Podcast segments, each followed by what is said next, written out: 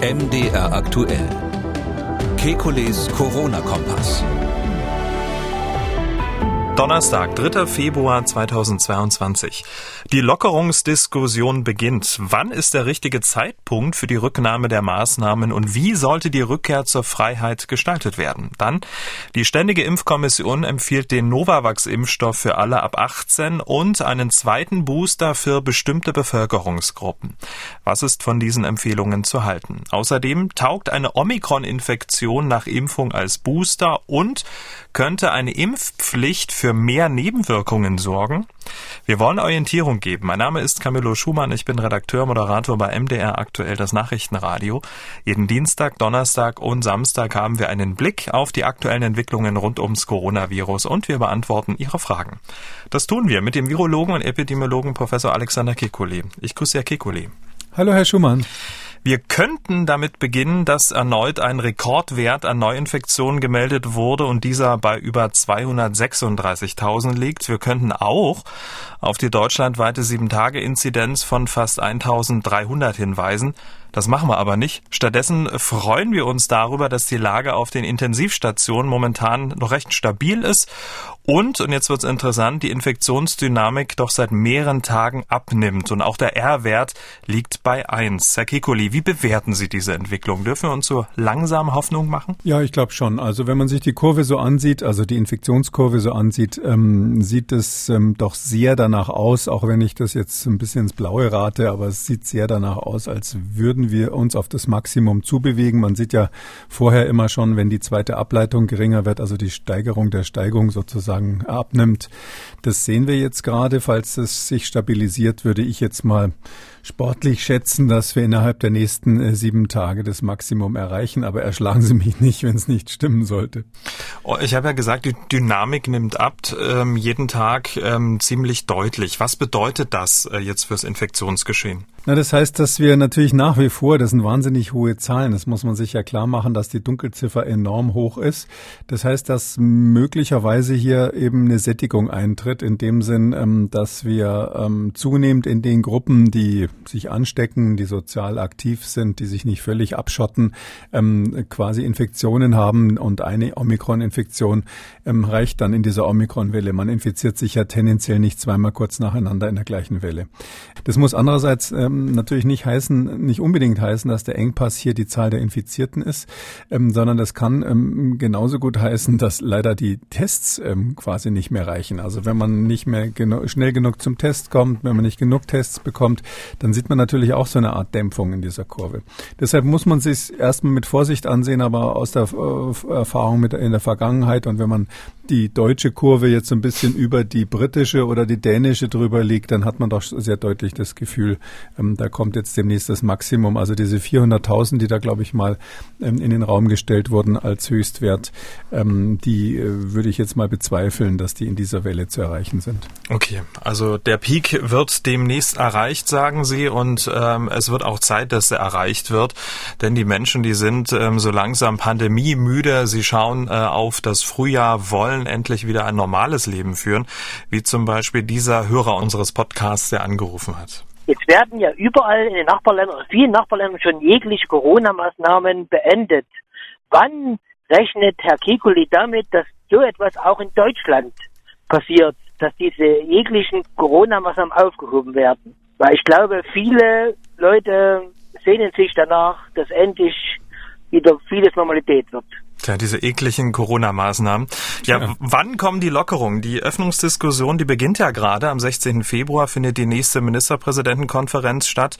Und die Stimmen mehren sich, ähm, dass ähm, dieses Zusammentreffen genutzt werden soll, um über ein Ausstiegsszenario zu sprechen.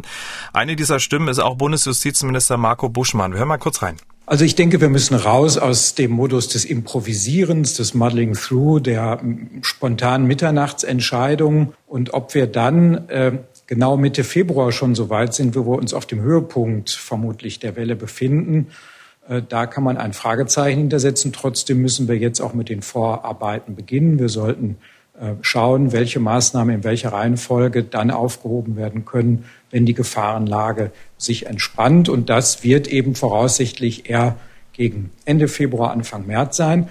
Tja, Marco Buschmann sieht so Ende Februar, Anfang März als möglichen Zeitpunkt für die Zurücknahme der Maßnahmen.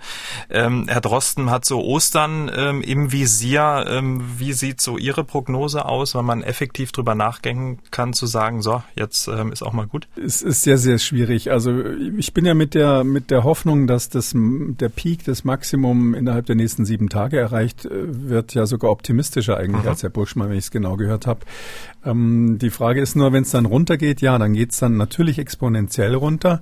Wir haben schon mal darüber gesprochen. Es könnte sein, dass uns diese neue Untervariante von Omikron äh, da noch eine kleine Verlängerung, also eine kleine Nachspielzeit ähm, beschert, aber das wird sich wahrscheinlich nicht groß in der Statistik äh, niederschlagen. Die Frage ist halt, an welcher Stelle dieser abfallenden Welle man dann sozusagen sagt, okay, jetzt ähm, trauen wir uns da zu lockern und massiv zu lockern.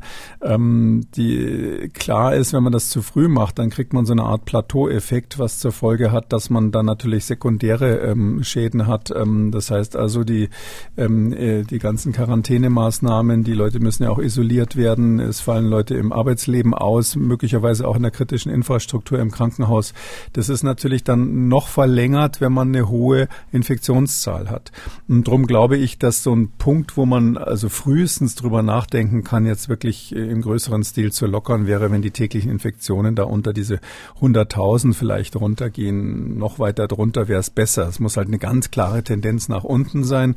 Nicht, dass man dann ähm, noch so eine Nachwelle selber erzeugt, ohne dass da ähm, wirklich das notwendig wäre. Das ist eben genau der Punkt. Auf welcher Wegmarke dieser, dieser fallenden Kurve nach unten? Relativ am Anfang, in der Mitte oder ganz safe sein, wenn wir wirklich ganz weit unten sind?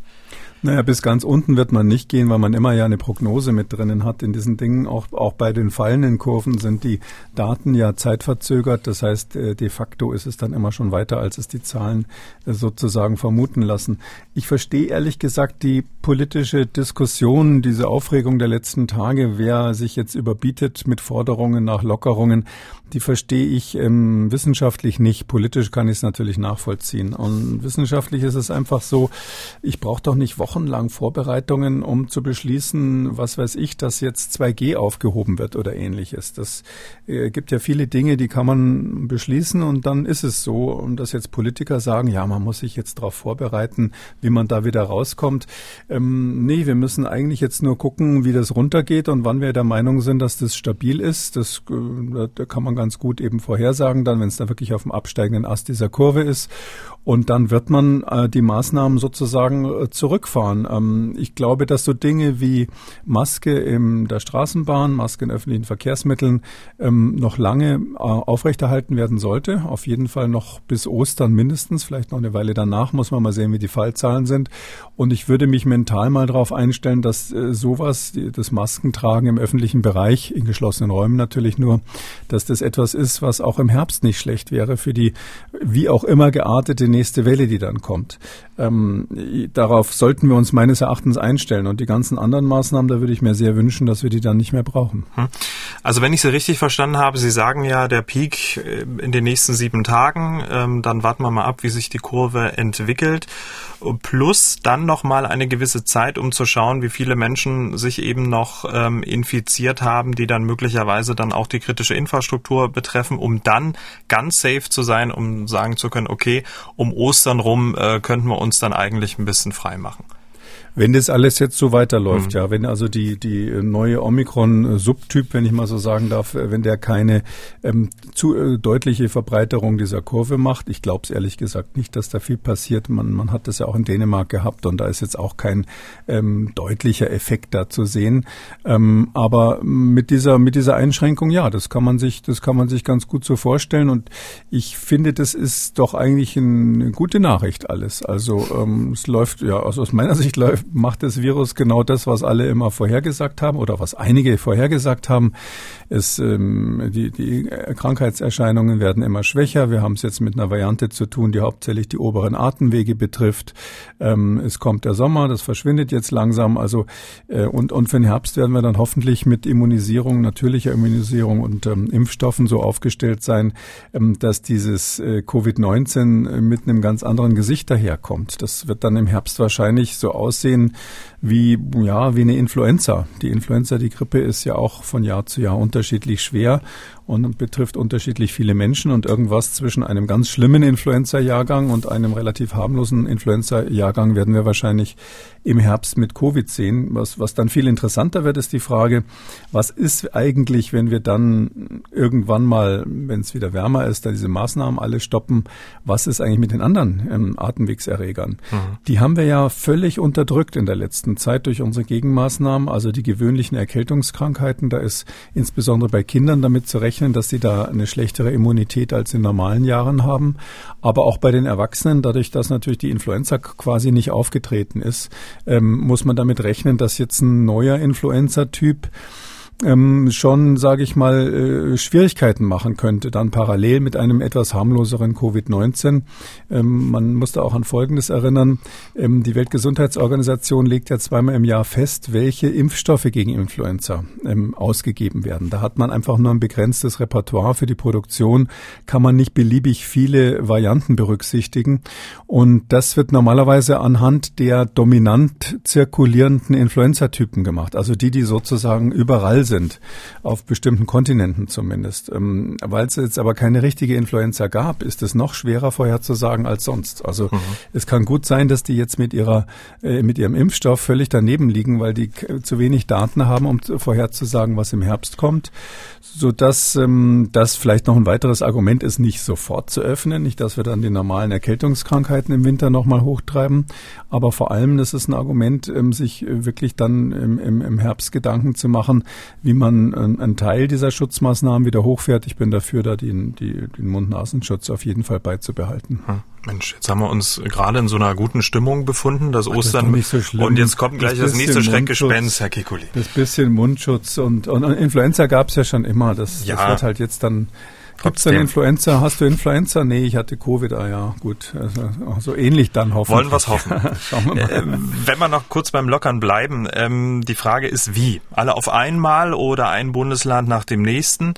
Zugegeben, das ist eine sehr äh, theoretische Frage, weil wir ja wissen, dass jedes Bundesland sowieso seinen äh, eigenen Öffnungsplan äh, verfolgen wird. Aber nichtsdestotrotz, was würde dann aus epidemiologischer Sicht äh, den meisten Sinn ergeben? Naja, das epidemiologische Wunschkonzert sieht natürlich immer so aus, dass die konzertiert aufhören und konzertiert anfangen. Theoretisch würde man sich natürlich wünschen, dass man sagt, in einem Bundesland, wo ähm, gerade die Inzidenz äh, besonders niedrig ist, macht man mal als erstes auf. Das wäre sozusagen der Wunsch des Epidemiologen. Aber ich glaube, wenn man eins in den zwei Jahren Pandemie jetzt gelernt hat, ist, äh, dann ist es das, dass diese Dinge, sei es die Öffnungen oder sei es die Verschärfungen der Maßnahmen, doch von ganz vielen Parametern ab abhängig sind, die jetzt nicht so direkt was mit Virologie oder Epidemiologie zu tun haben. Aber nichtsdestotrotz würden sich es wünschen. Also wären sozusagen die Sachsen beispielsweise die ersten, die sich äh, komplett locker machen könnten, dann vielleicht die Thüringer, die Menschen in Sachsen-Anhalt?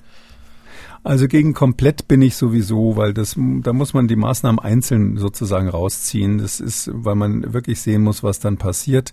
Wir haben ja letztlich äh, fast, ja, fast zwei Jahre immer irgendwelche Maßnahmen gehabt, die irgendwie gültig waren. Und ähm, auch wegen der normalen Erkältungskrankheiten würde ich nicht sagen, dass es sinnvoll ist, jetzt plötzlich zu sagen, ab jetzt ist wieder alles normal.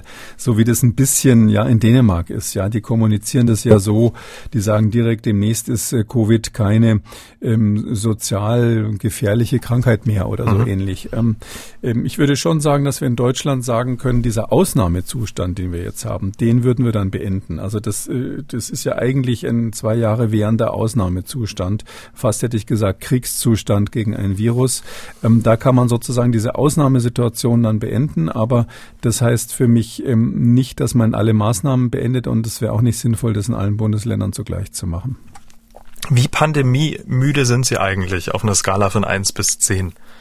Ich mhm. auch, ähm, also das Virus finde ich wird immer interessanter. Also das ist ja wirklich äh, spannend, dass jetzt auch dieses Omikron, äh, da freue ich mich natürlich genauso. Das ist was ich zumindest immer her vorhergesagt habe. Klar kann sein, dass ich im Herbst mehr dann wieder ganz was Neues dazulerne, wenn die, wenn die ähm, von anderen vorhergesagte Monstervariante dann vielleicht kommt. Also ich hoffe es natürlich nicht. Also virologisch ist es spannend, epidemiologisch ist es super interessant, weil wir noch nie eigentlich so genau verfolgen konnten, welche äh, einzelnen Parameter wichtig sind, eben, um eben die Immuno Immunität zu bestimmen, wann es zu Durchbruchsinfektionen kommt, welche Aussagekraft hat eigentlich so ein Antikörpertest und solche Sachen, wie, wie wirksam sind so Maßnahmen wie die Masken. Das war ja am Anfang auch ähm, eher so eine Daumenpeilung, als ich mich da, dafür eingesetzt habe oder auch für die Schnelltests. Das war ja ähm, am Anfang so, dass dass das, äh, sage ich mal, so ein bisschen ähm, 80-20 äh, geschätzt war und dann äh, von mir gefordert. Und jetzt, wenn man dann sieht, es funktioniert alles, ist das eigentlich äh, schön aus Sicht des Virologen. Ähm, auf der anderen Seite muss ich sagen, was mich hauptsächlich belastet, sind natürlich die sozialen Verwerfungen. Also das ist in allen Bereichen, einschließlich den Universitäten so, ähm, dass die Leute irgendwie in dieser Pandemie doch ein, ich möchte fast sagen, erhöhtes Aggressionspotenzial entwickelt haben. Ähm, ich meine fast, man erlebt es im Straßenverkehr. Vielleicht ist es auch nur subjektiv, aber ähm, ich glaube, da äh, wäre es schon ganz gut, wenn wir unsere Gemüter dann auch irgendwie wieder beruhigen könnten. Dieser Streit zwischen den Impferweigerern und den Impfern und denen, die jetzt nach dem nächsten Booster rufen und die einen, man sieht es in Amerika ganz massiv, ja, die einen äh, beten jetzt, dass endlich die Kinder unter fünf geimpft werden dürfen in Amerika. Die FDA, die Zulassungsbehörde, steht dort unter ganz großem Druck, dass nächste Woche endlich die Freigabe für die Impfstoffe für Kinder unter fünf ähm, passieren soll. Und die anderen äh, glauben immer noch, das wäre Teufelszeug. Also diese, diese, sag ich mal, diese sozialen Verwerfungen, die sind eigentlich das, was mich äh, pandemiekrank macht, würde ich fast sagen. Nicht nur müde, sondern pandemiekrank. Ähm, aber rein virologisch und epidemiologisch ist es natürlich ähm, ein Highlight. Ja, das ist, äh, mag, mag zynisch klingen, aber das ist ja klar, wenn Sie Feuerwehrmann sind, freuen Sie sich wahrscheinlich auch, wenn wenn wenn wenn, es irgendwo brennt und Sie können endlich mal Ihre schöne Leiter ausfahren und mal gucken, ob der Feuerwehrschlauch funktioniert und ähnliches. Booster ist genau das Stichwort. Ein Baustein der Maßnahmen gegen die Pandemie ist ja die Auffrischungsimpfung. Die dritte Impfung. Die ähm, Ständige Impfkommission hat heute die vierte Impfung, also eine zweite Auffrischungsimpfung empfohlen. Allerdings nicht für jeden, sondern für vulnerable Gruppen. Also für über 70-Jährige, für Bewohner von Altenheimen und Menschen mit Immunschwächekrankheiten, aber auch für besonders stark gefährdete Gruppen wie zum Beispiel Beschäftigte im Gesundheits- und Pflegebereich. Also die STIKO empfiehlt nicht die vierte Impfung für alle. Ist das eine richtige Entscheidung? Also ich kenne die wissenschaftliche Begründung nicht. Das äh, ist ja bei der STIKO so, dass die, äh, das kann man nochmal positiv sagen, wirklich ausführliche wissenschaftliche Begründungen dann rausgibt. Die kann man nachlesen. Manchmal findet man den einen oder anderen Fehler. Das haben wir hier ja auch schon gemacht. Aber im Prinzip ist das das richtige Verfahren, das so zu machen als Fachkommission. Ähm, deshalb würde ich das gerne erstmal lesen, wie Sie das begründen. Aus meiner Sicht ähm, äh, ist eine Möglichkeit, dass Sie nach Israel geschaut haben. Da ist ja ja ganz massiv die vierte Impfung schon gemacht worden. Und man hat natürlich gesehen, dass die, ähm, dass es nochmal einen Unterschied macht bezüglich der Häufigkeit schwerer Krankheitsverläufe. Ähm, da muss man allerdings sagen, das Problem ist eben, man hat die ähm, normale Grundimmunisierung und die hält eben nicht so lange. Und die hält insbesondere nicht so lange, wenn eine neue Variante kommt. Dann macht man Boostern und das äh, aktiviert dann sozusagen pauschal die Immunität, die Immunantwort, insbesondere bei den Antikörpern eben wieder auf das Niveau wie am Anfang nach der Impfung, vielleicht sogar bei manchen ein bisschen mehr. Und ähm, vor allem erweitert es sozusagen das Spektrum dieser, dieser Immunantwort hin zu neuen Varianten. Das Problem ist nur, dass auch der Effekt vom Boostern genauso schnell wieder abfällt wie der Effekt von der ersten Impfung. Also ich sag mal so als Hausnummer drei, vier Monate. Nach drei, vier Monaten sind zumindest ein Teil der Menschen, insbesondere die Älteren, dann wieder in so einem Bereich, wo man sagen muss, ha, wenn der sich jetzt infiziert, also Schutz vor Infektion ist dann sowieso quasi kein Thema mehr. Das äh, ist ja schon oft besprochen. Ähm, aber die Frage ist, ähm, ist der ausreichend geschützt vor einem schweren Verlauf? Und da kann man natürlich dann durch den nächsten Booster sagen, da setzen wir, reaktivieren wir das quasi. Ich habe vom jetzigen Zeitpunkt, also deshalb ist es erstens richtig, wenn überhaupt, das für die ähm, Risikogruppen zu machen. Das hat mhm. die STIKO so gemacht, ab 70 und ähm, also nicht für alle. Und zweitens ist aber ein bisschen jetzt die Frage des Zeitpunkts, weil ähm, alle Daten, die da gewonnen wurden, die sind natürlich mit der Delta-Variante und, und vorherigen Varianten gewonnen. Also das war schon schwierig, gerade in Israel, die ja so früh angefangen haben zu impfen, dann die Effekte auseinanderzuhalten. Was ist jetzt damals noch die Alpha-Variante gewesen? Was war Delta? Ähm, das hat hat, hat die Daten dort auch zum Teil schwierig interpretierbar gemacht. Aber jetzt ist ja die äh, Lage gerade in Deutschland sehr, sehr eindeutig. Wir haben sehr, sehr dominant Omikron. Äh, viel klarer äh, sortiert gegenüber den vorherigen Varianten, als es zum Beispiel in Frankreich der Fall war oder in, in Dänemark der Fall war. Und äh, wenn man jetzt so eine quasi reinrassige Omikron-Welle hat, die ja definitiv leichtere Verläufe macht, und zwar durch alle Altersgruppen, heißt nicht, dass die Alten nicht dran sterben können, aber es sind leichtere Verläufe, es ist tendenziell eine Erkrankung der oberen Atemwege. Und dann ist die Frage, ob man zum jetzigen Zeitpunkt für in dieser Situation den Booster wirklich braucht. Also zumal der ja wohl nach drei Monaten dann schon wieder empfohlen wird. Klar, im, von den Laborwerten her kann man sagen, ähm, es ist in der Tat so, dass eine, eine Impfung ähm, gegen Omikron auch ähm, nach drei Monaten nicht mehr ausreichend schützt. Und vorher eigentlich schon, wenn es um die Infektion geht. Und bei den schweren Verläufen gibt es leider bei Omikron sehr wenig Daten, weil es auch ganz wenig Todesfälle gibt und da eine gute Statistik zu machen, ist dann schwierig. Selbst bei den älteren Leuten gibt es nicht so viele. Aber klar, also ähm, wenn man jetzt sagt, man ist total auf der vorsichtigen Seite, wird man sagen, lieber nach drei Monaten impfen. Ähm, nur keiner soll bitte glauben, dass wenn er sich jetzt äh, die, die, die vierte Spritze holt, dass das irgendwie reicht bis zum Herbst. Also mhm. das ist ziemlich klar. Wir wissen nicht, welche Variante da kommen wird. Vielleicht kommt sowas ähnliches wie Omikron nochmal. Vielleicht kommt irgendwas, was ganz anders aussieht. Ähm, aber so oder so ist der Zeitraum so lang, dass man dann die fünfte Spritze im Herbst braucht. Und da muss ich sagen, mm, also ich bin jetzt nicht so einer von denen, die so völlig paranoid sagen, ja, also wenn man da dauernd boostert, dann geht das Immunsystem kaputt das leiert sozusagen aus. Ähm, aber trotzdem, ich gehe da mal in Deckung argumentativ hinter der Europäischen Arzneimittelkommission. Die EMA ist ja jetzt nicht gerade verdächtig, zu den Querdenkern zu gehören. Und die sagen aber, ähm, man soll aufpassen, dass man nicht so oft nacheinander boostert. Ähm, und ähm, wir wissen halt einfach nicht, was da passiert. Auf die Idee ist noch nie jemand gekommen, einen Booster nach dem anderen reinzuhauen, alle drei, vier Monate. Und ähm, drum, wenn man jetzt sagt, die vierte Spritze für Ü70, heißt es im Grunde genommen mit der gleichen Argumentation braucht man dann die fünfte Spritze mhm. ähm, drei, vier Monate später.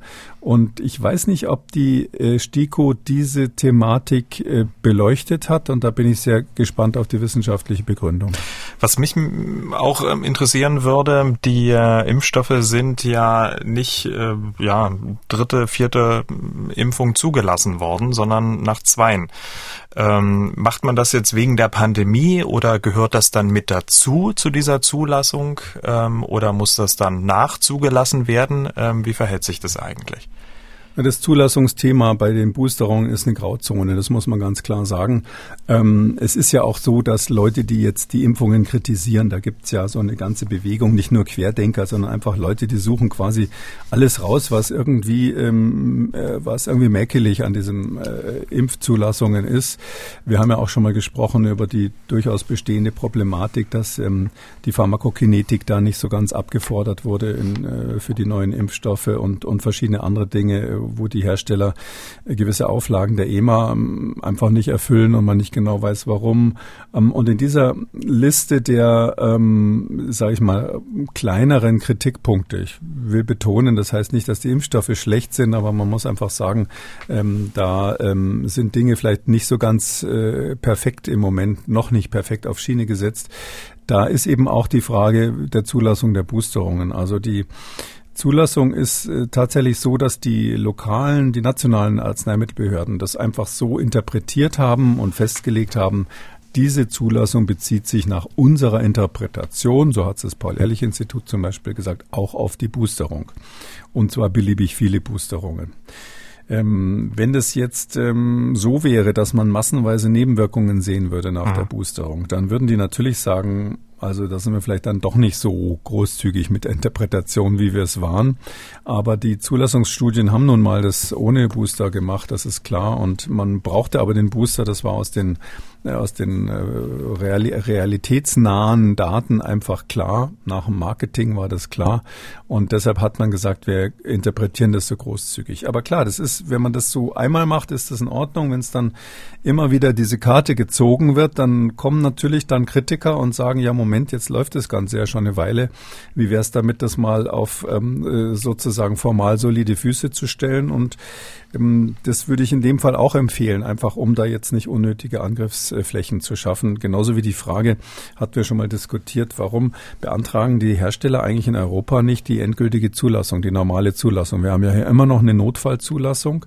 Äh, Moderna und BioNTech haben Verlängerung der Notfallzulassung beantragt und bekommen. Ähm, das heißt ja letztlich, dass sie die To-Dos für die volle Zulassung irgendwie nicht abgearbeitet haben. Zumindest sieht es so aus. Wogegen ja in den USA, das kann man deshalb heute mal ansprechen, ja BioNTech schon seit einer ganzen Weile die endgültige reguläre Zulassung hat und Moderna sie gerade, ich meine, am Montag dieser Woche bekommen hat. Das heißt, in den USA sind die Impfstoffe ganz regulär voll zugelassen. Ähm, und in Europa laufen sie nach wie vor mit dieser Notfallzulassung. Und äh, das sind lauter so Sachen, wo ich eigentlich schon dafür wäre, das jetzt mal nachzubessern, weil man damit auch Menschen, die vielleicht so ein bisschen Vorbehalte haben, äh, denen kann man damit dann auch signalisieren, passt mal auf, das ist jetzt alles äh, getestet und abgehakt und in trockenen Tüchern. Aber warum bekommt ähm, zum Beispiel der Impfstoff von BioNTech Pfizer in den USA eine reguläre Zulassung und in Europa nicht? Also welche Daten oder anders, äh, gibt es denn Daten, die in den USA nicht eingereicht werden müssen? Wir haben ja gerade eben äh, drüber gesprochen, die Pharmakokinetik und in Europa schon oder wo gibt es da Unterschiede? Also ähm, da lässt sich die EMA nicht so ganz, die Europäische Arzneimittelkommission, nicht so ganz in die Bücher schauen. Das ist auch richtig so, ja. Das sind ja auch zum Teil Betriebsgeheimnisse, die da betroffen sind. Zumindest während des Prozesses ist es nicht üblich, dass man sowas äh, alles komplett öffentlich macht. Aber was bekannt ist, ist, dass ähm, die Europäische Arzneimittelkommission, ähm, insbesondere bei BioNTech, beim Moderna habe ich mir ehrlich gesagt die Zulassungsdaten nicht genau angesehen, aber das wird nicht viel anders sein. Die haben halt eine gewisse Wunschliste gehabt. Ähm, ähm, ähm, ich weiß nicht gar nicht mehr, in welchem Podcast wir das besprochen haben, irgendwann Anfang Januar. Und ähm, es ist so, dass ähm, diese äh, Wunschliste halt nicht abgearbeitet wurde. Und ähm, wenn der Hersteller sozusagen lieber die dritte und vierte äh, Spritze verkauft, ähm, statt das abzuarbeiten, was eben noch gewünscht wird von der Zulassungsbehörde für die volle Zulassung, dann wäre das natürlich dumm von ihm jetzt die volle Zulassung zu beantragen, weil dann würden sie es natürlich nicht bekommen, das ist ja klar. Also wenn die sagen, du musst liefern eins, zwei, drei und sie haben es nicht, ähm, dann kriegen sie die volle Zulassung nicht und stellen sie sich mal die Schlagzeile vor ähm, äh, äh bei Telegram und, und, und wie die ganzen einschlägigen Medien, die sowas dann publizieren heißen. Ähm, ähm, das, das will man natürlich als Hersteller nicht. Und ähm, das ist die Situation in Europa. Und warum jetzt die FDA ähm, da entspannter ist, ja, also die Prozesse sind dort ein bisschen anders. Also die FDA ist wesentlich stärker ähm, politisch als die EMA. Die EMA ist so ein Verein von Wissenschaftlern. Da sitzen dann ähm, natürlich aus Deutschland zum Beispiel, wenn sich es nicht geändert hat, sitzen in den entscheidenden Gremien dann ähm, zwei Mitarbeiterinnen, leitende Mitarbeiterin, die eine aus dem Paul-Ehrlich-Institut, die andere aus dem Bundesanstalt für Arzneimittel äh, drinnen. Ähm, das äh, sind äh, aber letztlich wissenschaftliche Beamtenprofis, wenn ich mal so sage. Ja, die sind, äh, die lassen sich jetzt nicht davon beeindrucken, ob jetzt irgendein Ministerpräsident Präsident sagt, ich will aber jetzt unbedingt, dass der Impfstoff zugelassen wird. In den USA ist es doch eher so, dass da sehr stark telefoniert wird. Die Pharmafirmen antichambrieren. Der Staat ist ja ganz massiv mit dem Warp Speed Programm in die äh, auch investiert bei den Pharmaherstellern. Also Moderna gehört ja zum großen Teil dem amerikanischen Staat fast. Ja, also stimmt natürlich nicht ganz, aber es ist so, die haben Milliarden da investiert und bestimmte Gegenleistungen dafür gefordert. Und daher glaube ich, dass dort ähm, man das nicht so ganz so entspannt wie in Europa oder insbesondere auch in den skandinavischen Ländern ähm, angehen kann, sondern da ist einfach der Druck da und die FDA ähm, wird dann nicht ähm, so eine, sage ich mal, nice-to-have-Liste aufmachen, was wir gerne noch sehen würden, sondern die werden, wenn es irgendwie geht, es dann zulassen. Also das ist so mein Eindruck, dass es an der Stelle unterschiedliche Bewertungen gibt. Mhm. Das sieht man ja auch gerade aktuell bei der Zulassung für den Impfstoff der, ähm, der Kleinstkinder, also sechs Monate bis äh, fünf Jahre, dass die FDA da bei BioNTech Pfizer Druck gemacht hat, dass das Unternehmen die, ähm, die, den, den Antrag auf Zulassung schneller sozusagen einreicht, als das Unternehmen eigentlich wollte. Also das hat sich für mich ein wenig komisch angehört, als ich mir das durchgelesen habe. Der Bock zum Gärtner so ein mhm. bisschen, nicht? Also das ist äh, in der Tat eben so, da sind äh, man, also die, die Kollegen haben oder Freunde haben, Verwandte in den USA, die wissen das. Ähm, also wir können uns hier glücklich schätzen, dass wir, ich habe vorhin ein bisschen äh, lamentiert über die sozialen Verwerfungen der Pandemie, aber das ist in den USA noch viel, viel schlimmer. Ja, da ist es, das hing natürlich mit Donald Trump zusammen auch. Und da ist es wirklich so, da gibt es eben die einen, die völlig hysterisch sind, weil sie sagen, warum darf mein vierjähriger Sohn äh, keinen Impfstoff bekommen? Ich will den aber haben, weil ähm, äh, der geht ja in die Kita und könnte sonst Covid bekommen. Ähm, das ist die eine äh, Fraktion und die andere Fraktion ist ja sozusagen auf dem Kriegsfuß überhaupt mit allem, was mit Corona zu tun hat und eher so tendenziell politisch rot gefärbt, das heißt bei denen dann republikanisch. Und ähm, in dieser Situation äh, ist natürlich so, dass jetzt mit der mit Joe Biden im Weißen Haus ähm, äh, und dem, dem insgesamt dem Willen jetzt durch die Impfung diese Pandemie zu beenden, die FDA einen gewissen Druck hat, weil wenn der Präsident sagt, ich beende die Pandemie durch Impfung. Das ist ja das Konzept von Joe Biden ähm, gewesen und bis jetzt auch immer noch. Dann braucht er natürlich diese Zulassung, sonst steht er irgendwann als hilflos da. Ähm, und ähm, da kann man sich dann schon vorstellen, dass das diese Konstellation ist. Ja, wenn Donald Trump im Weißen Haus wäre, äh, können Sie sicher sein, dass der Druck auf die FDA nicht so stark wäre. Gut, wir haben die STIKO und ähm, die STIKO, die ähm, ist sich auch einem gewissen Druck ausgesetzt, aber Herr Mertens ist wie ein Fels in der Brandung. Er entscheidet erst, wenn er alle, äh, alle Papers gelesen hat. Um dann nochmal ganz kurz auf die ähm, vierte Impfung, ähm, beziehungsweise auf die zweite Boosterimpfung zurückzukommen. Sie sagen also unterm Strich, für die vulnerablen Gruppen, für die über 70-Jährigen, kann das ähm, sozusagen in dieser jetzigen Phase der Pandemie nachvollziehbarerweise eine gute Sache sein. Für den Herbst ist da noch ein großes Fragezeichen dran. Ne? Ja, so ist es. Also jetzt kann man sagen, ähm, wer, wer wirklich seit Monaten nicht geimpft ist, ja, ist nochmal eine Zusatz, Zusatzmaßnahme. Also ich, äh, mich würde die Statistik interessieren. Vielleicht, ich kenne die deutschen Statistiken da nicht, weil die eben auch noch nicht veröffentlicht sind, aber ich bin sicher, die STIKO hat die zur Grundnahmelage genommen. Die Frage ist halt einfach, wie viel schwerst Erkrankte, Erkrankte haben wir in Deutschland eigentlich eine Altersgruppe über 70, die sich mit Omikron infiziert haben und die vollständig geimpft und einmal geboostert waren. Ja? Mhm. Sind es das, ist das eine relevante äh, Zahl? Ist das was, wo man sagen muss, oh weh, da müssen wir was tun, da brauchen wir die nächste Impfung? Ähm, mein, ich habe da keine Statistik. Also was ich sozusagen als Stichprobe in meinem Umfeld habe, ähm, kenne ich da kaum schwere Verläufe. Also die haben eher einen Schnupfen, äh, um es mal so ganz drastisch zu mhm. sagen.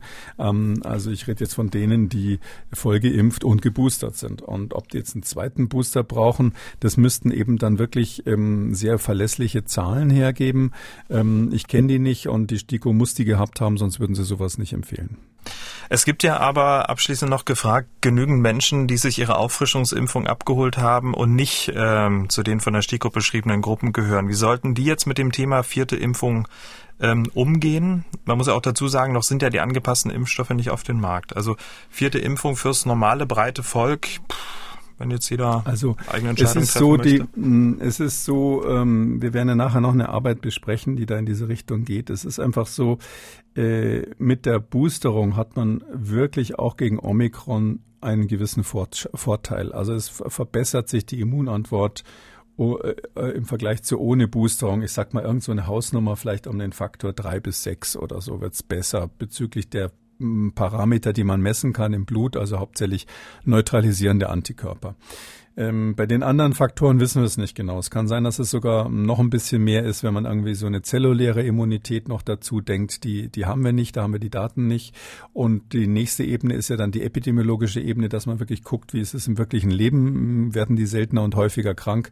Da haben wir bei Omikron schon gleich gar keine Daten für. Darum bin ich eben gespannt drauf, wie, wie die STIKO ihre äh, Empfehlung begründet. Aber ähm, daher würde ich aber trotzdem mal sagen, es sieht alles so aus, als wäre man für diese Omikron-Welle, wenn man jetzt keine Risikoperson ist und sogar den Booster schon hinter sich hat, wäre man da erstmal auf der sicheren Seite. Also da muss ich sagen, es gibt ähm, gewisse Risiken, die, äh, die muss man einfach dann letztlich in Kauf nehmen. Und aus meiner Sicht äh, kann man nicht sagen, jetzt wenn die drei Monate abgelaufen sind, renne ich sofort nochmal zum Boostern, wenn ich 40 Jahre alt bin, sondern den empfehle ich jetzt wirklich diese Welle mal abzuwarten. Leider werden sich ja einige dann auch mit Omikron infizieren. Das gibt dann auch nochmal so einen Mini-Booster-Effekt, ähm, obwohl der natürlich nicht so gut ist wie geimpft geimpft sein, das muss, muss man immer wieder sagen. Und ähm, dann, wie gesagt, dann wird man im Sommer sehen, was im Herbst überhaupt für Varianten kommen, welche Impfstoffe zur Verfügung stehen, wie gut der Immunstatus der Bevölkerung ist, was mit dieser zellulären Immunantwort eigentlich ist, ob die vielleicht besser ist, als man gedacht hat oder schlechter, als man gedacht hat. Und dann kann man sich ähm, ganz entspannt ähm, am Ende der Sommerferien dann oder gegen Ende des Sommers dann entscheiden, ähm, ob es notwendig ist, ähm, eine weitere Impfung. Also entweder nennt man die dann Auffrischimpfung oder angepasste Impfung an die neue Variante so würde ich es dann eher äh, sehen, ob man die dann machen muss oder nicht. Kommen wir zur zweiten Entscheidung der Ständigen Impfkommission von heute. Sie hat den Proteinimpfstoff von Novavax, ähm, das Vakzin heißt Nuvaxovid, für alle ab 18 Jahren heute empfohlen. Das war eine Entscheidung, die zu erwarten war, oder? Ja, das ist klar. Also die ist ja die Zulassung gibt's ja schon ähm, und ähm, das ist klar, wenn der Impfstoff zugelassen ist, dann schaut natürlich die STIKO nochmal drauf, können wir den auch empfehlen. Äh, so einen ähnlichen Prozess haben übrigens die, die, die meisten Länder in der Welt. Also auch in Großbritannien gibt's ja diese Kommission, die sich kümmert um die äh, Empfehlung, nachdem die Impfstoffe zugelassen sind. Ähm, in den USA ist es ganz genauso. Also was jetzt bei den Kinderimpfungen im Raum steht, das wird dann kurz darauf von der, äh, von der äh, Impfstoffkommission der CDC nochmal begutachtet. Das das war hier zu erwarten. Also das wäre in so einer Situation merkwürdig, wenn die STIKO mhm. dann plötzlich sagt, wir empfehlen das nicht ähm, und ist zugelassen ab 18 und wird empfohlen ab 18 als Alternative zu den RNA-Impfstoffen, ohne dass man sich da jetzt, würde ich jetzt mal sagen, festlegen wird, was besser ist. Also das äh, würde mich sehr, sehr wundern, wenn die STIKO da irgendwie sagt in der einen oder anderen Richtung, äh, macht sie eine Empfehlung. Das Problem beim Novavax ist eben das, was wir, glaube ich, schon seit überhaupt das Zeug in der Pipeline war, äh, besprochen haben. Äh, wann kommt das? Ja, also wenn, wenn, wenn diesen Monat in Deutschland überhaupt die ersten Novavax-Impfungen stattfinden in kleinerem Umfang, ähm, dann ist das schon toll. Ja, ich glaube eher, dass, dass wir für die ganze Omikron-Welle ähm, bei Novavax eigentlich zu spät sind. 21. Februar, dann soll der Impfstoff in Deutschland verfügbar sein. Wir sind gespannt, wie viel ähm, Impfstoffdosen dann tatsächlich ähm, verimpft werden können. Die STIKO schreibt heute, die Zulassungsstudien ergaben keine Sicherheitsbedenken hinsichtlich schwerer unerwünschter äh, Wirkung nach einer Impfung, aber die Datenlage zu Nuvaxovid sei auch sehr begrenzt. Ähm, ist das so? Wir wissen eigentlich gar nicht äh, zu 100 Prozent, wie dieser Impfstoff ähm, wirkt oder beziehungsweise sich auswirkt, was Nebenwirkungen angeht?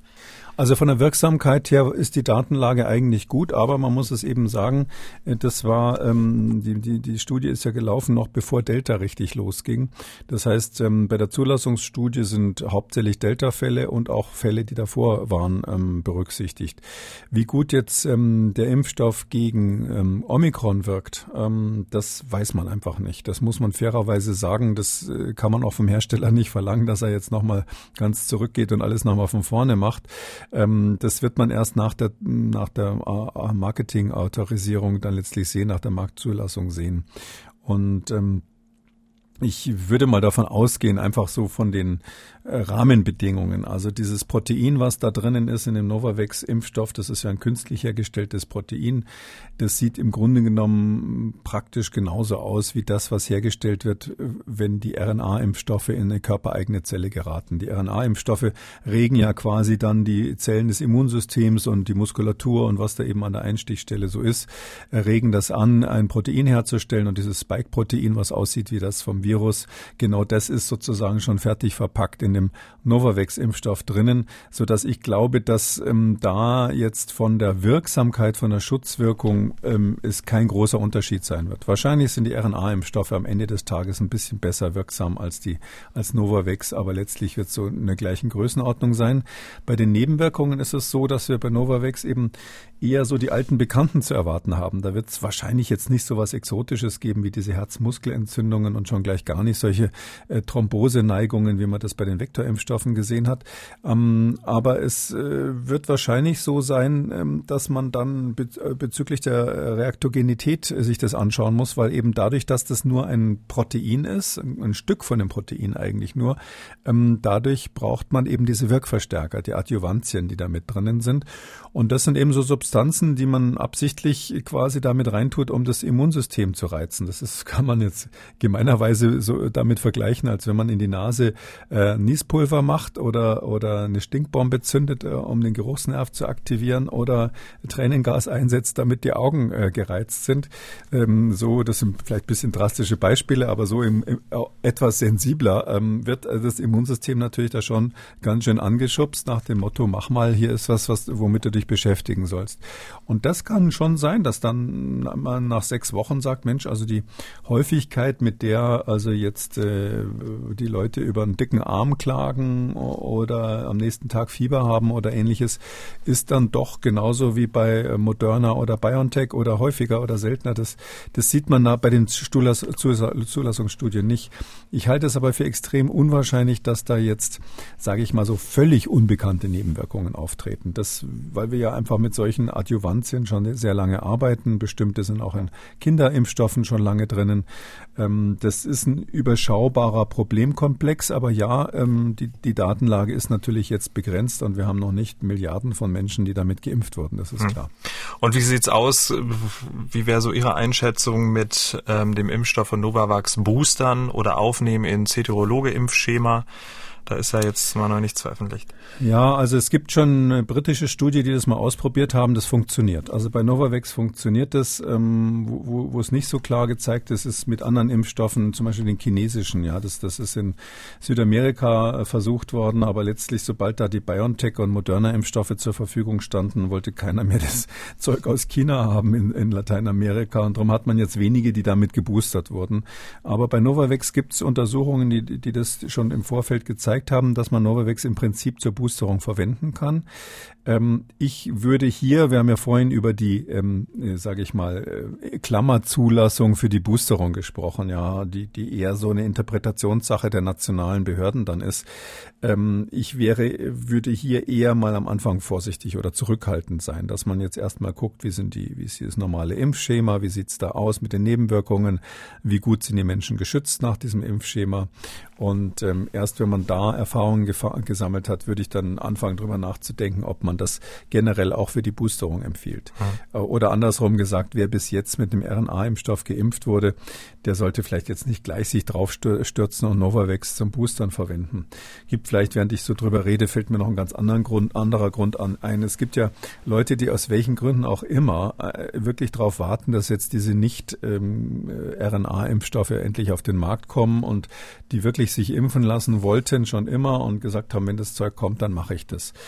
Denen sollte man jetzt äh, das erstmal überlassen, weil wir als Gesamtbevölkerung natürlich viel mehr davon haben, wenn sich von den völlig Ungeimpften jetzt möglichst viele mit Novavax impfen, als wenn die, die sowieso schon zwei oder dreimal geimpft wurden, jetzt sagen, jetzt brauche ich auch noch einen Booster und der soll jetzt aber mal das Neue sein.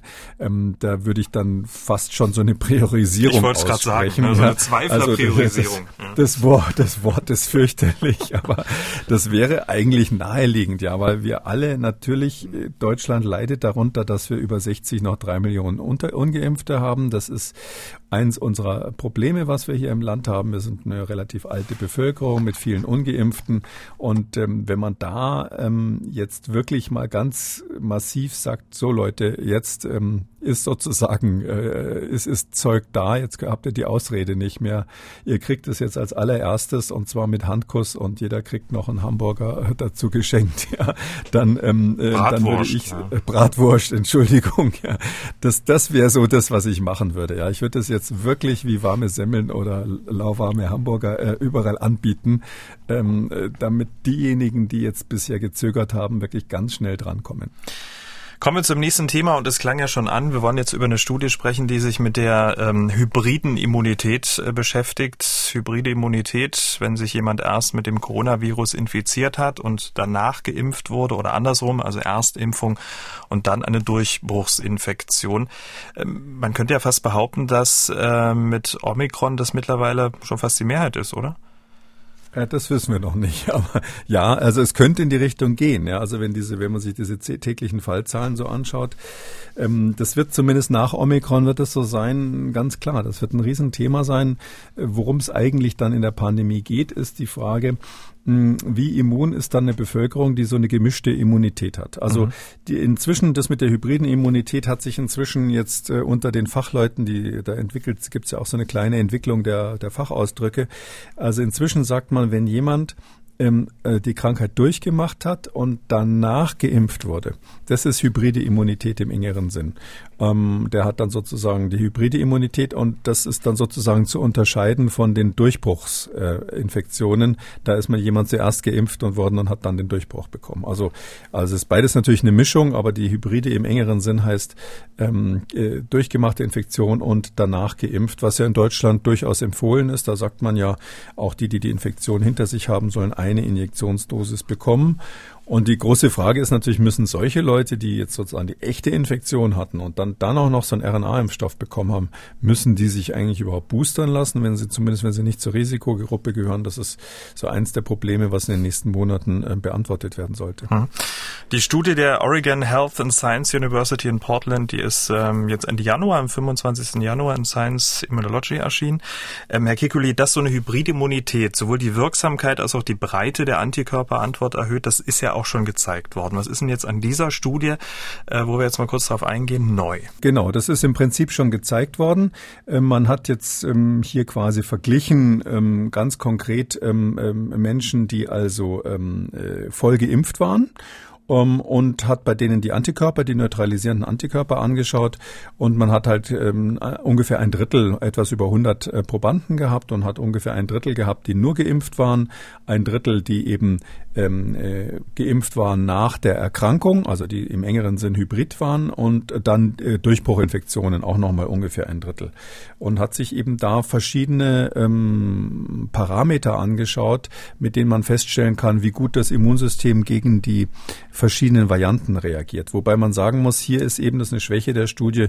Was heißt Schwäche? Die ist, äh, so ist es eben. Das dauert immer eine Weile, bis die Sachen publiziert werden. Hier ist ähm, äh, Omikron noch gar nicht dabei, sondern Aha. da hat man nur äh, genommen den Wildtyp aus Wuhan, WH1, WH1 heißt der, und dann Alpha, Beta, Delta. Das waren sozusagen die und Beta, genau, das waren die, die man da untersucht hat. Ähm, äh, wichtig ist hier oder was hier interessant ist, ist als Ergebnisse, ähm, dass also das echte Hybrid, also jemand, der sozusagen geheilt wurde oder die Krankheit durchgemacht hat und danach geimpft wurde, dass der eine vergleichbare Immunität hat gegen alle Varianten, die da getestet wurden, wie eine Durchbruch, äh, Durchbruchinfektion. Das heißt, es spielt nach dieser Studie, und das ist natürlich für uns praktisch ganz wichtig, es spielt keine Rolle, ob sie sozusagen zuerst geimpft wurden und dann einen Durchbruch hatten, also trotzdem krank wurden, oder ob sie sozusagen nach der er Erkrankung erst zum ersten Mal sich geimpft haben, einmal geimpft haben. Also das ist wirklich genau vergleichbar vom, vom, vom, von der Immunantwort her. Die haben das ähm, interessanterweise ähm, nicht nur mit ähm, Antikörpern, die jetzt gegen dieses Spike sind, ähm, getestet. Das ist ja das, was immer alle machen. Wie gut sind die Antikörper, die gegen das Spike funktionieren, weil ja auch die Impfung dagegen speziell geht, sondern die haben versucht, das ein bisschen breiter ähm, vorherzusagen, wie die Immunität ist, sofern man das im Labor überhaupt kann, wenn man keine Epidemiologie dazu hat. Die haben nämlich dann speziell nochmal geguckt, diese Rezeptorbindungsdomäne vorne auf dem Spike, also quasi die Spitze, mit der dieses Spike andockt an die Zielzelle. Das ist das eine, was sie speziell nochmal geguckt haben. Wie sind dagegen eigentlich die Antikörper, weil wir wissen, dass die relativ effektiv eine Infektion verhindern können. Dann haben sie aber auch die Antikörper gegen das Nukleokapsid angeschaut. Das ist ähm, dieser Teil im Inneren des Virus, äh, der ähm, die RNA in, im Inneren des Virus so zusammenhält, quasi, dass die stabilisiert wird und gegen den die Impfstoffe eben überhaupt nicht äh, wirken, weil die nur das Spike-Protein ähm, quasi präsentieren.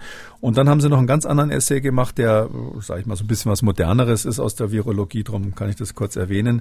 Ähm, die haben äh, die sogenannte antikörperabhängige zelluläre Phagozytose untersucht. Was ist das? Ähm, Antikörper, das äh, kann man sich ja so vorstellen, die sind also die erste Abwehr äh, des Immunsystems, insbesondere im Blut. Wenn da so ein Virus ist, kommt ein Antikörper, klebt da dran und dann ist das Virus im Prinzip ausgeschaltet. Das ist aber nur ein Teil dessen, was die Antikörper können. Die machen nämlich, äh, was mindestens genauso wichtig ist, die aktivieren auch ähm, die angeborene Immunantwort. Also es gibt quasi so eine Schnittstelle, wo die Antikörper die normale angeborene ähm, äh, Immunantwort aktivieren können. Und das ist diese sogenannte, ist, äh, ein Teil davon ist eben die sogenannte Phagozytose. Das heißt also, dass äh, Fresszellen in der Lage sind, Viren zu fressen oder irgendwelche Partikel zu fressen, wo Viren mit dranhängen. Und, das, und damit das passiert, ähm, kleben die Antikörper einerseits an dem Virus und andererseits an bestimmten Oberflächenstrukturen dieser Fresszellen. Also die können so eine Art äh, Andocken, Andocken machen. Also das ist, ist ähm, so ähnlich wie dieses Klebeband, wo man äh, Fliegen mit äh, fängt. Also äh, wenn Sie eine Fliege fangen wollen und haben die vorher auf dem Klebeband ähm, fixiert, dann ist es natürlich wesentlich leichter, die zu erwischen, als wenn sie in der Luft rumfliegt. Und dieser Klebebandeffekt, das ist diese antikörperabhängige zelluläre Phagozytose und das haben die auch gemessen. Und das ist ein relativ guter Parameter, um zu sagen, wie gut schützen solche Antikörper dann bei einer echten Infektion. Und all diese Parameter sagen eben insgesamt im Ergebnis, egal die Reihenfolge ist, wurscht sozusagen. Es gilt gleich viel, ob ähm, hm. Durchbruch äh, zuerst oder, oder ähm, Krankheit zuerst. Herr Kekulé, die Studienteilnehmer waren im Alter zwischen 23 und 74 äh, Jahre alt. Ähm, und das ist natürlich äh, gerade äh, in diesem speziellen Zusammenhang ähm, ein wichtiger Fakt. Also was sagt das Alter über diese Immunität aus, über diese hybride Immunität aus?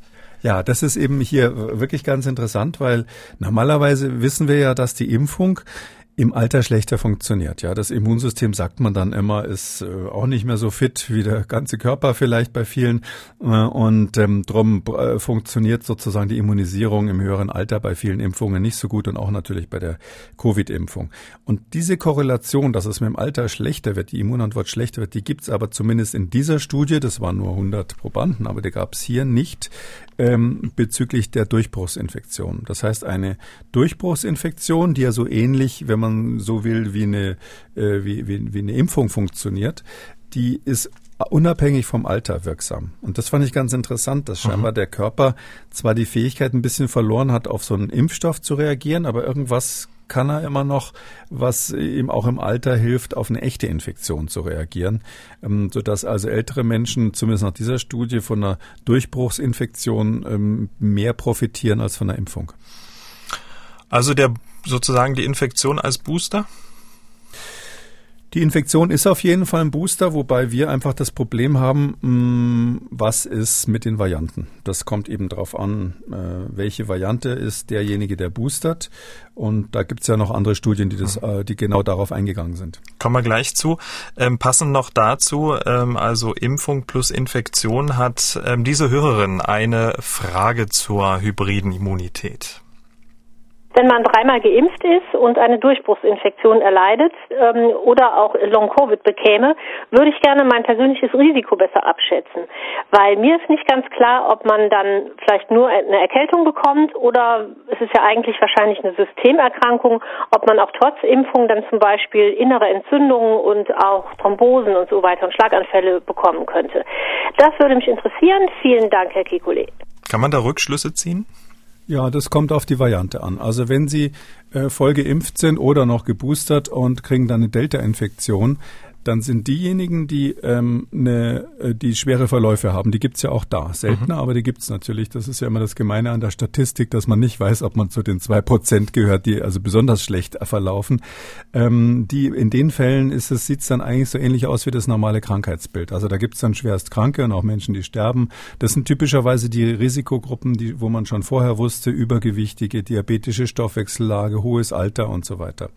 Ähm, bei Omikron ist das nicht so klar weil Omikron eben primär ähm, die oberen Atemwege befällt, gelegentlich mal in die tieferen Atemwege geht und ob das dann sozusagen mit so einer relevanten Häufigkeit dann auch zu diesen Mikrotrompen führt, ähm, Richtung Schlaganfall sogar, das kommt ja tatsächlich auch vor nach, nach der, nach der Delta-Infektion, da haben wir eben noch keine Zahlen dafür. Und meine Hoffnung wäre, aber das ist äh, wirklich nur eine Hoffnung, weil die Zahlen noch nicht da sind, dass wenn man das jetzt dann auswertet ähm, am Ende der Omikron-Welle, dass man feststellen wird, mh, dass ähm, ähm, insbesondere natürlich mit der gestiegenen Immunität solche Typen typischen SARS-CoV-2-Nebenwirkungen, solche typischen Covid-Probleme, die ja der Grund sind, diese Systemerkrankung hat die Hörerin genau richtig gesagt, die systemischen Nebenwirkungen oder äh, Wirkungen sind ja das Problem bei Covid.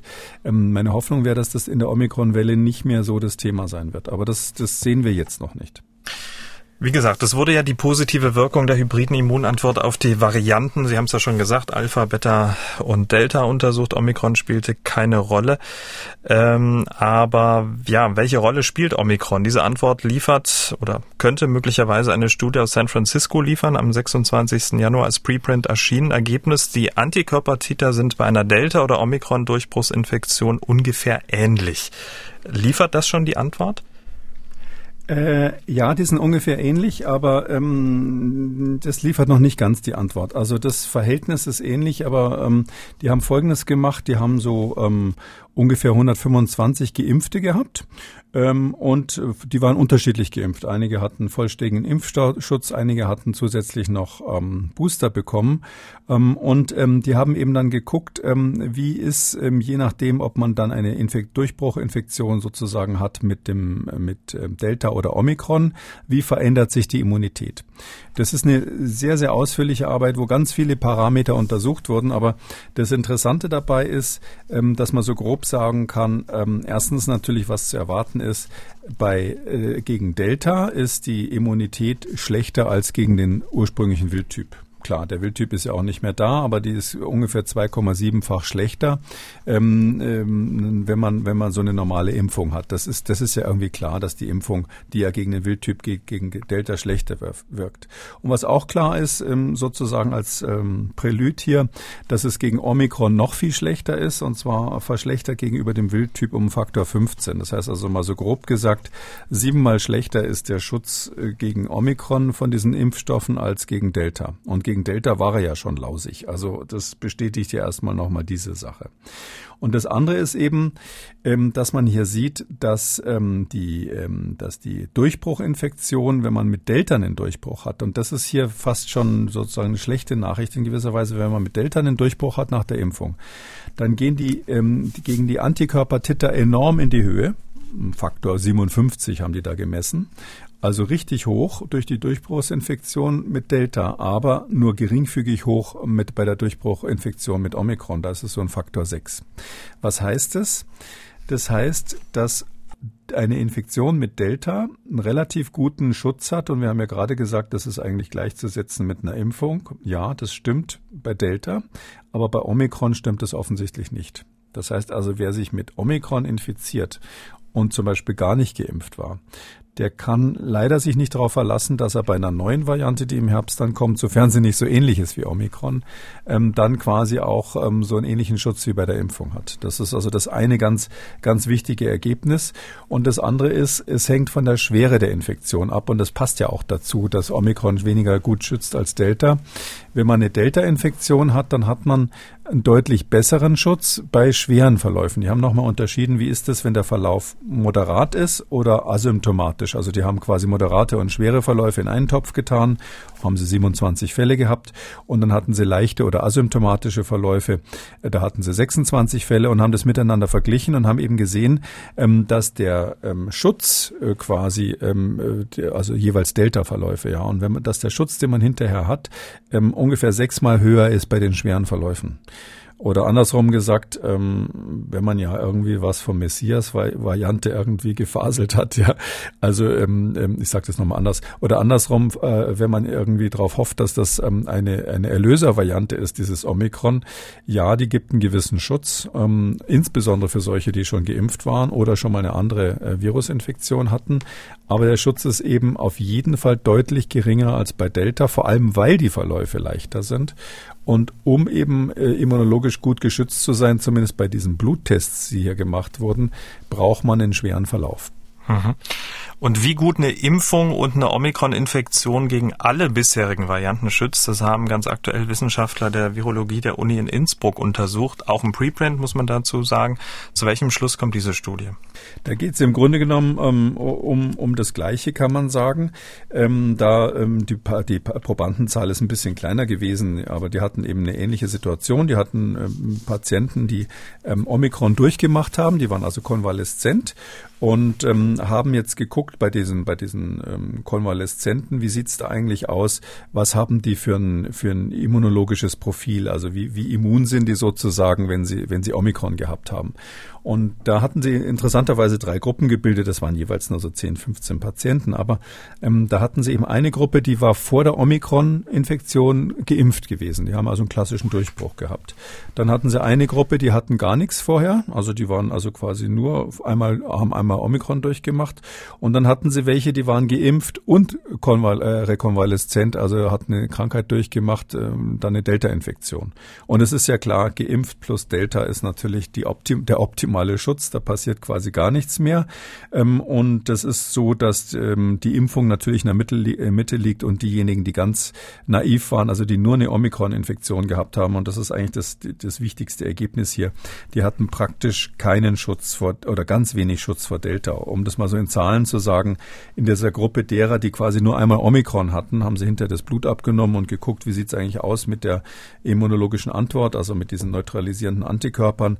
Und dann ist es so, gegen Omikron wäre man geschützt. Also nach einer Omikron-Infektion sind 13 von 13, die sie hatten, dann gegen Omikron geschützt gewesen. Das ist ja irgendwie klar, dass man das Gleiche nicht nochmal kriegt. Aber der Schutz vor Delta war 3 von 13, also schon deutlich schlechter. Und alle anderen äh, Varianten Alpha und was es sonst noch getestet war, da war überhaupt keiner dabei, der, der immunologisch geschützt war. Das heißt, die Omikron-Infektion ist hier auch nochmal gezeigt, die schützt sehr gut gegen Omikron. Sie schützt so ein bisschen gegen Delta, mhm. aber sie schützt eben alleine nicht gegen die anderen. Und äh, das Interessante ist jetzt, wenn man sich die Geimpften anschaut, dann ist es tatsächlich so, dass bei denen, die vorher geimpft waren und dann Omikron bekommen haben, so ein echter Booster-Effekt entsteht. Das heißt also, die haben also durch das Omikron dann auch gegen die anderen Varianten, insbesondere natürlich relevant Delta jetzt, weil das ja auch noch zirkuliert in Europa, die haben dann einen deutlich verstärkten Schutz bekommen, wenn sie schon geimpft waren und obendrauf die Omikron-Infektion bekommen haben. Unterm Strich, die Frage ist nur, wie lange hält's an? Ne?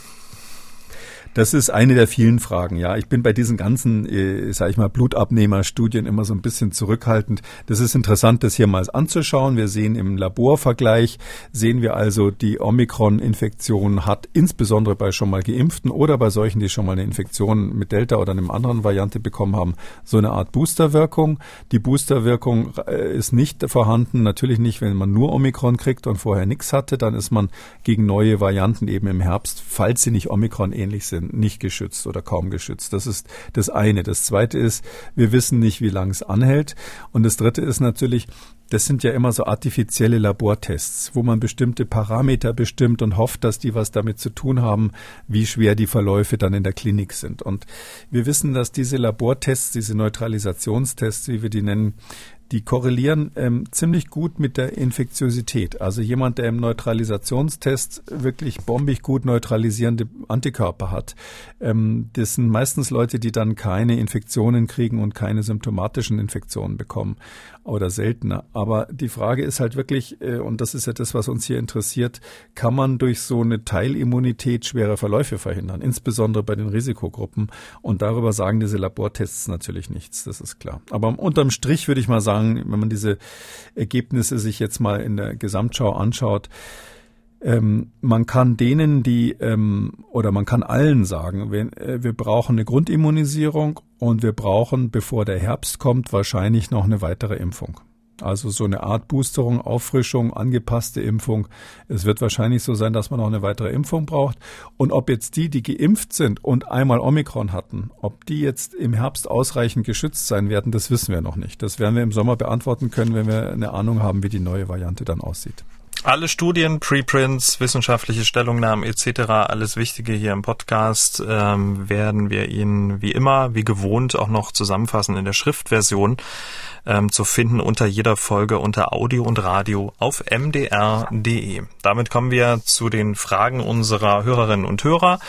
Wir haben eine Mail von Frau Stiefler bekommen. Sie schreibt, ich würde gern meine beiden Kinder, neun und dreizehn, mit Novavax impfen lassen. Unser Hausarzt würde dies auch tun. Gibt es Daten oder Empfehlungen, welche Dosis dafür genommen werden sollte, da es ja ein Off-Label-Use ist? Viele Grüße, Frau Stiefler. Oh, das ist schwierig. Also das muss ja beim Off-Label muss der Arzt, der das macht, das ganz persönlich entscheiden. Also selbst wenn ich jetzt da sagen würde, was ich, was ich meine, dann könnte sich der Arzt da nicht drauf berufen, sondern das ist ja der Unterschied zwischen ähm, quasi echter Zulassung und einem Off-Label-Use. Also der muss dann selber sagen, aus den und den Gründen habe ich das so und so gemacht. Ähm, also grundsätzlich kann man sagen, dass das eine Kind neun, das andere 13. Also bei einem 13-Jährigen, das haben jetzt zumindest bei diesen ganzen Covid-Zulassungsstudien ähm, die Daten gezeigt, ist das Immunsystem schon ungefähr genauso wie bei den Älteren. Also da äh, tut sich nicht mehr so viel. Da könnte man vielleicht die Dosis halbieren oder ähnliches. Äh, das würde man jetzt in Ableitung von den RNA-Impfstoffen vielleicht machen. Aber das ist letztlich so, dass man dort einen ähnlichen Effekt wie bei Erwachsenen hat. Oder andersrum gesagt, das Immunsystem ist in dem Alter nach derzeitigem Stand der Kenntnis schon halbwegs ausgereift. Das ist beim Neunjährigen aber noch nicht so sicher so, mm, so dass man beim Neunjährigen halt schon wissen müsste, wie ist es dann bei Novavax? Das sind andere immunologische Mechanismen als bei den RNA-Impfstoffen. Ähm, wie ist es bei Novavax? Dann ähm, reagieren Kinder vielleicht besser auf die Impfstoffe? Reagieren sie vielleicht mit stärkeren Nebenwirkungen auf die Adjuvantien, die da drinnen sind, oder auf das Adjuvans, was da drin ist, den Wirkverstärker. Oder muss man vielleicht sogar, das gibt es bei Kindern auch, vor allem wenn sie dann noch jünger sind, muss man vielleicht sogar die Dosis erhöhen oder braucht man mehr Adjuvans, weil das Immunsystem einfach im jüngeren Alter auf bestimmte Reize noch nicht so gut anspringt. Und das kann man wirklich nur durch eine Zulassungsstudie prüfen. Deshalb macht man ja diese Studien, wo man dann guckt, wie ist es mit der Dosis? Brauche ich, kann ich weniger nehmen, um Nebenwirkungen zu vermeiden oder muss ich vielleicht sogar mehr nehmen? Ähm, ich habe es, glaube ich, schon mal erwähnt, man denkt in den USA bei den ganz jungen Kindern jetzt drüber nach drei Impfungen regulär zu machen statt zwei, weil man einfach gesehen hat, dass die unter Fünfjährigen, ähm, dass die tatsächlich ähm, bei zwei Impfungen, äh, nach, bei zwei Injektionen noch nicht so komplett den Impfschutz aufgebaut haben. Vor allem, wenn man eben so kurz nacheinander die verabreicht. Das ist ja so, je länger der Abstand ist, desto mehr Zeit hat das Immunsystem zwischendurch zu reifen und sich äh, sozusagen wieder auf den nächsten Schlag vorzubereiten. Aber wegen der Pandemie müssen wir es in kurzem Abstand geben. Und all diese Dinge, Sie merken schon, das ist sowas, da würde ich jetzt nicht sagen, dass der Hausarzt, ohne dass er irgendwelche klinischen Studien dafür hat, ähm, so eine Daumenpeilung machen kann, insbesondere bei dem Neunjährigen.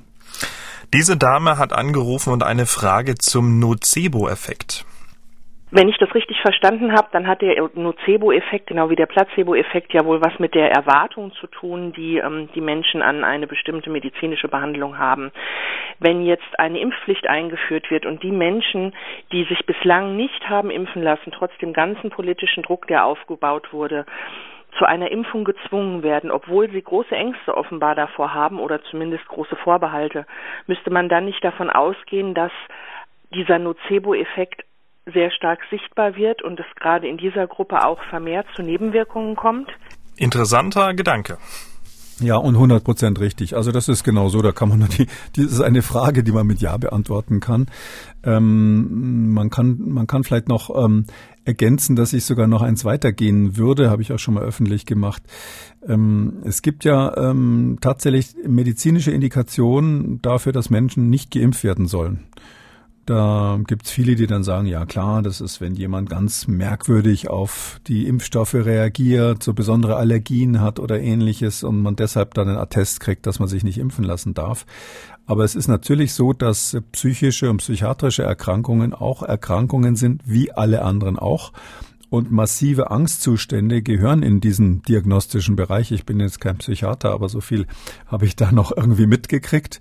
Also, dass man tatsächlich ähm, sich überlegen muss, ob bei bestimmten ähm, Impfverweigerern, ähm, in dem Fall darf man das Wort, glaube ich, nehmen, ausnahmsweise, bei Leuten, die wirklich ganz massiv sagen, das will ich auf gar keinen Fall, ich habe da so eine panische Angst davor, ob da nicht allein diese panische Angst ähm, eine Indikation ist, den, den Zettel auszustellen, dass sie nicht geimpft werden können. Also das finde ich wäre medizinisch eigentlich konsequent. Man kann ja nicht sagen, bloß weil ähm, der vernünftige Teil, sogenannte vernünftige Teil der Bevölkerung erkannt hat, dass das das Richtige ist, ähm, darf man den Unvernünftigen, also aus Sicht der anderen eben Unvernünftigen, äh, dann dazu zwingen, auch wenn sie ihn dann psychisch krank macht. Und ähm, das, deshalb muss man noch weitergehen, nicht nur Nocebo, sondern möglicherweise sogar ähm, eine Indikation, äh, dass die Impfung dann in dem Fall eben nicht möglich ist. Damit sind wir am Ende von Ausgabe 273. Vielen Dank, Herr Kekulé. Wir hören uns dann am Samstag wieder, dann zu einem Fragen-Spezial. Bis dahin. Bis dahin, Herr Schumann. Tschüss. Sie haben auch eine Frage und wollen was wissen, dann schreiben Sie uns an mdraktuell-podcast.mdr.de oder Sie rufen uns an, das kostet nix, 0800 322 00. Kekules Corona-Kompass als ausführlicher Podcast unter Audio und Radio auf mdr.de, in der ARD-Audiothek, bei YouTube und überall, wo es Podcasts gibt. An dieser Stelle eine Podcast-Empfehlung. Hören Sie doch mal in die Eliten in der DDR rein. Der Podcast über die oberen 10.000 im ehemaligen Arbeiter- und Bauernstaat. Wissenschaftler, Politiker, Betriebsleiter und Musiker berichten über ihr Leben zwischen Anpassung und eigener Meinung. Eliten in der DDR, überall wo es Podcasts gibt. MDR aktuell. Kekules Corona-Kompass.